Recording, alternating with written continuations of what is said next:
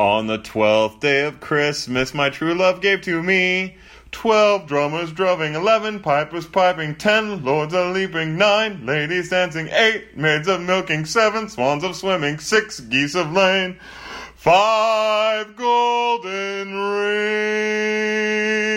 rings, four calling birds, three French hens, two turtle doves, and a partridge and a pear tree. Hello again, and welcome to another round of prospect position rankings within the Cardinals system. Uh, here at Birds on the Black, I am your host. I am Kyle Reese, uh, again for Birds on the Black and Prospects After Dark. We've already gone over the starting pitchers, the drafted pitchers, the relief pitchers, and I've decided that we're going to start the positions in the organization, the everyday positions in the organization, starting with the catchers. Uh, it should always go noticed and noted that Yadier Molina is never going to retire. He's going to play forever. So we're going to get out ahead of the question where people ask me who's going to be the heir presumptive. Uh, shout out to Rusty Gropel uh, uh, for for that term. But who's the the heir presumptive to Yadier Molina as the Cardinals catcher long term? The answer is it's Yadier Molina. Until Yadier Molina isn't playing, uh, which is at least 2022. I think we can all agree on that uh, all of these guys are going to take a back seat. We also know that Yadi's never going to accept a timeshare, which means that, again, all of these guys are Carson Kelly until Yadi retires, if that makes sense.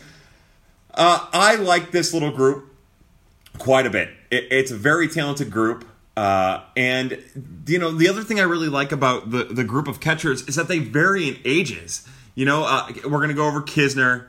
and then you know the, the the number one prospect on the list will be Ivan Herrera, and you know he's only 19 years old. He's younger than Nolan Gorman. Uh, so what we'll do is we'll list them off. Uh, your graduate is Andrew Knizner. Your number one on the list is Ivan Herrera. Number two is Julio Rodriguez. Number three is Pedro Pages. And, and then your two honorable mentions are Jose Godoy and someone else. Hold on, I forgot. See, this is what happens when you don't put this stuff in front of you, and I was bound to do this uh, sooner or later. It's Dennis Ortega. Uh, see, sometimes if I rattle long enough, what I'm trying to say actually uh, actually comes into my my brain. Uh, our graduate Andrew Knizner. Now, I believe uh, that Andrew Knizner did a very very good job with his time, uh, his limited time at the major league level. We still see some rawness in the way that he receives the baseball, but I think we can all agree that just based on his approach, again, we're not talking about his numbers. Sometimes, you know, it's tough when we when we try to talk about a player's approach and his ceiling when he's had limited bats at the major league level. Uh, but I think we can all agree that he was pretty impressive with the little bit of time that he got at the major league level uh, and the impact that he made. Now, that's not to say he made a huge impact. Uh, you know, I- I'm sure his WAR was right at zero or right under zero or right above zero, which is to say, you know, a league average player, you know. Uh, but he's really good, and if given the opportunity, he would be just as successful as Carson Kelly would be. I believe that he's not the defensive catcher that Kelly is, but he has a substantially higher offensive upside than Kelly does. You know, I, I don't know what the future holds, what the future looks like for Andrew Knizner. I don't know how much longer he stays in the Cardinals organization. I would love for him to get a chance to be the everyday catcher. I mean, starting as soon as next year or the year after. Both of those things aren't going to happen. Uh, but in the meantime, until he finds his way into another organization, the Cardinals are in great shape to have such a capable backstop to replace Yadi if Yadi gets hurt for an extended period of time. Uh, number one on our list is 19 year old Ivan Herrera. Herrera is the prospect to know. You know, last year we, we all said, anyone who follows prospects said the same thing about Dylan Carlson. He was on the cusp of stardom. Uh, he had just never put up the stats that were eye popping to, to make you say, oh my God, wow, those stats are amazing. Who is this guy? Uh, you knew him as the first round draft pick. Uh, Herrera is similar in the fact that he hasn't put up like those super eye popping stats. Uh, but again, he's a month younger than Nolan Gorman. We're here uh, just stroking and stroking and stroking Nolan Gorman and completely getting lost in the fact that Ivan Herrera is younger. Uh, he is a good defensive catcher. I would say he's still not as on, like he's not on the caliber yet of where Knizner's at, uh, but he has more raw tools, uh, a strong arm, a great ability to block the ball in the dirt and he's at an amazing spot in his defensive development for only being 19 years old. He's impressive. You know, he plays with a little swagger too. I love the gift that I show in the article where he hits a home run and kind of pimps it a little bit. You know, he does have surprise pop in that bat, and his bat kind of reminds me of Edgar Renteria's. His stance, uh, his approach, all of it. Uh, you know, not to say that he's going to be the catching version of Edgar Renteria or anything like that. I will say that I think that that's a possibility if any of that makes sense. Uh, but he's just a, a very, very talented athlete who's not afraid to go in any direction with the baseball, uh, who can be defensive and also productive late in counts. Uh, he is the total package. I think if you were to ask anyone in the know who the next Dylan Carlson, a guy who goes from being outside of the top 100 that has had production, uh, has been productive rather, that isn't quite on national radar, that will be on national radar, at, within the Cardinals organization, it starts and stops with Ivan Herrera. Completely talented, uh, extremely poised, extremely smart, can handle a pitching staff pretty well for being so young. Uh, but just as you would expect with anybody who's 19 years old, turns 20 in June or May, I mean, uh, or uh, July rather, turns 20 in July. There is work to be done. Uh, and catchers, you know, they take longer to develop. We saw that with Carson Kelly. You know, Carson Kelly was about as developed as you can get out of a catcher at the minor league level. And then what happened? He got to the majors and got screwed around by the Cardinals. But he got to the majors and he just wasn't ready yet. It's because the catching position is the most demanding position in all of sports, bar none. And, uh, you know, it's hard to adjust to it. So that's uh, number one, prospect number one as we go over our catchers. He's 19 years old. He'll start the year at Springfield. I would bet, I would guess, uh, and get your tickets because it might take him a second to adjust. You know, it took him a second to adjust at Palm Beach, and then he finally found his footing and looked really good for the last couple weeks of the season there uh, at the plate. But uh, it, it, might take him a little time to adjust, but he'll get rolling and he'll get rolling quick. You know, what's his power potential? 10, 15. You know, he honestly, there's a lot of reason to think that he might have a bat similar to Yadier Molina. I, He's look. All of this is just me rambling. I, am going to try to cut through this quick. Uh, uh, all of this is just me rambling to say he's super impressive. He's super good. He has an amazing ceiling, uh, and he appears to be on the path to the majors. Prospect number two on our list is Julio Rodriguez. Now, it's pretty well uh, agreed upon that Julio Rodriguez is the best defensive catcher in the entire organization. Uh, he has a, he plays a game with a certain amount of consistency that is rarely seen out of uh, minor league catchers. Again, I would go back to Carson Kelly. Carson Kelly was the last minor league uh, catcher, rather, that I saw perform as consistently as Rodriguez does. He has a really strong arm. He does a great job. I think the one area where Rodriguez maybe doesn't get the uh, the credit that he deserves is his ability to call a game. He is a great game caller. He's athletic, you know. Uh, he's not a burner or anything like that. It, by the way, speaking of Ivan Herrera, he can run a little bit. Like uh, with Herrera real fast. Sorry, uh, he just reminds me so much of a younger Andrew Knizner, a younger Andrew Knizner, but with a higher upside. If that makes sense. Rodriguez can run a little bit too. It's not a burner, but he'll go first to third uh, when it's time to go first and third. You know, he can beat out a weakly hit infield grounder if needed. Uh, he's a pretty good athlete. He has a really short swing. It, it can get kind of choppy sometimes, uh, but it seems like when he chops at the ball, that's when the ball finds gaps. It, he's a really interesting hitter to watch. He's a big boy. He's bulky. Now he's not he's not fat.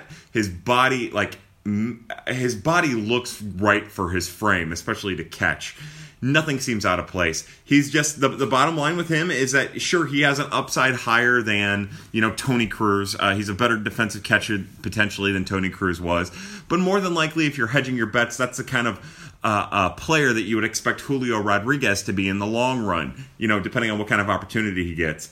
Uh, I like Rodriguez a lot. I like all of these catchers a lot. You know, uh, one of them is an organizational depth piece that it gives us a chance to like tip our cap to.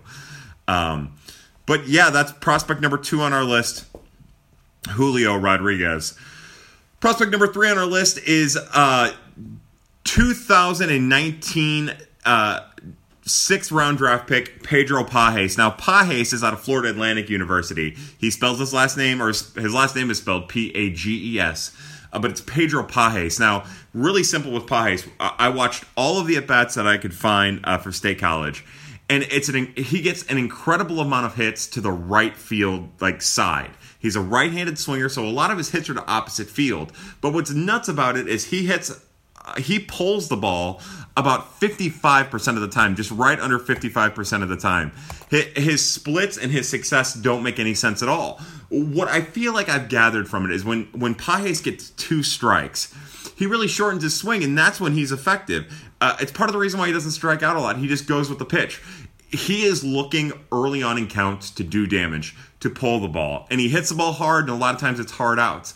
But then he also has this ability late in counts to just kind of do what needs to be done with the ball, uh, to not strike out, and maybe do a little bit of damage here and there. He has a beautiful double swing. I do think because of his size, he's he's a bulky guy. You know, he's like six foot, two forty is my guess, somewhere around there. Uh, stout for sure. Uh, but I imagine he has more power than what he displayed. I love that double swing. He doesn't get cheated out of his swing either. Like even when he's just going with the baseball, he's putting a hard cut on it. He's impressive. Where the question becomes with Pages is what kind of catcher he is. I can tell you that the little bit I watched it uh, during the 2019 season, he I can't imagine a world in which he sticks a catcher. A lot of times it's hard to tell, especially after you know, especially when you're talking about a college catcher um, making his organizational debut the year of his draft. He's already tacked on a lot of innings, more innings than he's ever caught. Uh, I think more than like you're more than likely you're talking about a guy who's going to have to transition to first base in the long run. But you know he gets a good off season, gets into maybe a little bit better shape, uh, and you know uh, uh commits himself fully to the position. And he could very well stick at catcher. Uh, he's only 21 years old. He'll be 21 for the entire 2020 minor league season. You can't discount that. The age thing is very very important uh, when when I guess evaluating minor league talent. But you know his. Uh, you can't talk about his stats without talking about his 393 on base percentage at State College. Now, he was age appropriate for that level. That's the level he should have been playing in. That's why his OPS was 823 and his on base, like we said, was 939 or 939. That'd be a record. Uh, was 393 and his batting average was 291. He just he has a good, strong approach. He's a smart hitter. And uh, I really like him at the plate. And here's to hoping that number three on our list, pa- Pedro Pages, can continue to improve behind the plate uh, uh, on his way to a potential major league future. I know this. He has a strong enough arm that the arm is like the least concerning thing about his ability to play catcher. Uh, and that's number three on our list, Pedro Pages. The first honorable mention we're going to go over is 25 year old Jose Godoy. I wanted to talk about Godoy for a couple different reasons. One, because I wanted to just give a little uh, uh, uh, tip of the cap to organizational depth piece. Now, it, it, might not seem like a lot, it might not seem like a great thing, but Jose Godoy has performed a very, very valuable role within the Cardinals organization uh, that always and always gets overlooked. Look, he's a leader on the diamond. Uh, he's a very, very good defensive catcher. He he's the best at blocking the ball in the dirt in the organization, bar none. Uh, he is a craftsman at that aspect of the game. He's a little slow. Uh, doesn't necessarily call the best game. He calls a fine game. Doesn't have an absolutely cannon of an arm. He has a strong arm. Uh, just to kick below where Julio Rodriguez is defensively, you know, from an entire thing, entire perspective, looking at the entire player. And he's a fine hitter, you know. He's got a little bit of pop, not a ton. Strikes out too much, but not so much that it's detrimental to a minor league team. He is just like the kind of guy that you draft that you know that you can rely on for six or seven minor league seasons. You know, if maybe if things go well, you can give him the Travis Tartamella uh, uh, thank you for participating uh, badge. You know, next year uh, to give him a call up like he's just a really great guy and a really, really good minor league catcher and baseball player. And I, I wanted, if I was going to write about 81 players, highlighting 85 total players, I wanted to be able to highlight a couple of the organizational depth guys who have been organizational soldiers for as long as they've been a part of the organization. Godoy is that. You know, uh, if you saw him at Springfield, you think, man, this guy's really good. You saw him in Memphis, you think, wow, this guy, he's a great organizational depth piece. Uh, and you can't beat that. And it's hard to get into detail about this stuff because you don't want to, like, when I say he's an organizational depth piece who will never make the majors, it sounds like I'm bashing on him. But to to have had the staying power that he had, he's had, is a, a tremendous success. And I it's hard for the average fan or even the accomplished fan to grasp that, but it is a huge accomplishment uh, for Jose Godoy, and I just I, I feel privileged to have a forum to be able to tip my hat to that kind of guy. Uh, there's a first baseman too who we'll go over who plays a little bit of catcher, and I'll probably just say the same thing that I just said about Godoy about him. Uh, but that's our first honorable mention, Jose Godoy. Uh, our last honorable mention is Dennis Ortega. Now Ortega got hurt at the beginning of the Palm Beach season. Cost him about the first 20 games of the year. I think he was out from April 4th, which is the, the was the debut, uh, the season debut for Palm Beach to April 24th or so. And in that month time span, uh, Julio Rodriguez was dominating. He was amazing. He ended up earning the starting catcher job for Palm Beach. And that meant that Ortega was playing once every four days or so. Didn't really play back to back, maybe got one or two back to backs, and that was it. Uh, it wasn't until Rodriguez got promoted to Springfield that Ortega got to take over and catch uh, a, a great deal. But by that point, Ivan Herrera had been promoted to Palm Beach, and Ivan Herrera was getting most of those at bats, um, most of those innings. So he was just ended up being a player caught in the middle after getting hurt uh, and struggling with the opportunities that he got at the beginning of the year once he did get healthy. Uh, Ortega is also a very, very good potentially he's he's potentially a very very good defensive catcher. There are times when he looks out of this world, and there are times when he looks slow and lazy. I, lazy's a lazy word for it, but that's all I'm going to give you right now. There are times when he looks like all of his stuff is better than everything that Julio Rodriguez has, and then there's just times where he's not even near the caliber of Julio Rodriguez.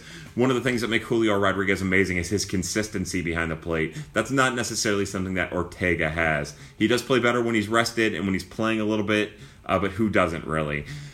Uh, so that's him defensively. Offensively, I have nothing to say about him offensively. The stuff that he showed positive in Peoria seemed to go away from him at Palm Beach. Those are like hitting with authority early in counts, taking smart pitches to get into counts where he can do damage. That was all gone. I think he was just trying to do too much with little opportunity, and it definitely backfired. It, it, it was just a disappointing year all the way around for Dennis Ortega. What his future holds, I don't know. I would like for him to stay at Palm Beach. I would very much like for him to get a chance to be the everyday catcher at Palm Beach, uh, but we're just going to have to wait and see. I'm not giving up on Dennis Ortega just yet. I want to give him the attention that he deserves, uh, and I hope that he can like he gets himself back into a position where he is deserving extra attention. You know, the truth is, Herrera, Ortega, Julio Rodriguez, and Jose Godoy. I don't know much about Paje, so I'll omit him. But they're also the type of catchers that command a serious amount of respect at the minor leagues, just like Knizner does. Uh, they they are field generals, and Ortega that's one of his specialties. You can just tell that he has uh, an extra sense about him from the catcher position. Uh, and that's all I have to say really about Dennis Ortega. Just a bad 2019 season, and here's to hoping that he rebounds in 2020. He's still only 22. There's plenty of time to get his stuff together. Uh, that is our catcher rankings for the day. Our graduate was Andrew Knizner. Our number one was Ivan Herrera. Our number two was Julio Rodriguez. Number three, Pedro Pages. Number four, Jose Godoy. And number five, Dennis Ortega. Uh, again, four and four and five, they're interchangeable. They're honorable mentions. Uh, thank you again for being a part of our podcasting network of the as we rank the positions within the Cardinals organization. I'm your host. I'm Kyle Reese. Uh, tomorrow will probably be the utility players and that's a whole thing, family. I think I talk end up talking about 15 of those guys or 14 of those guys. It's going to be a long one.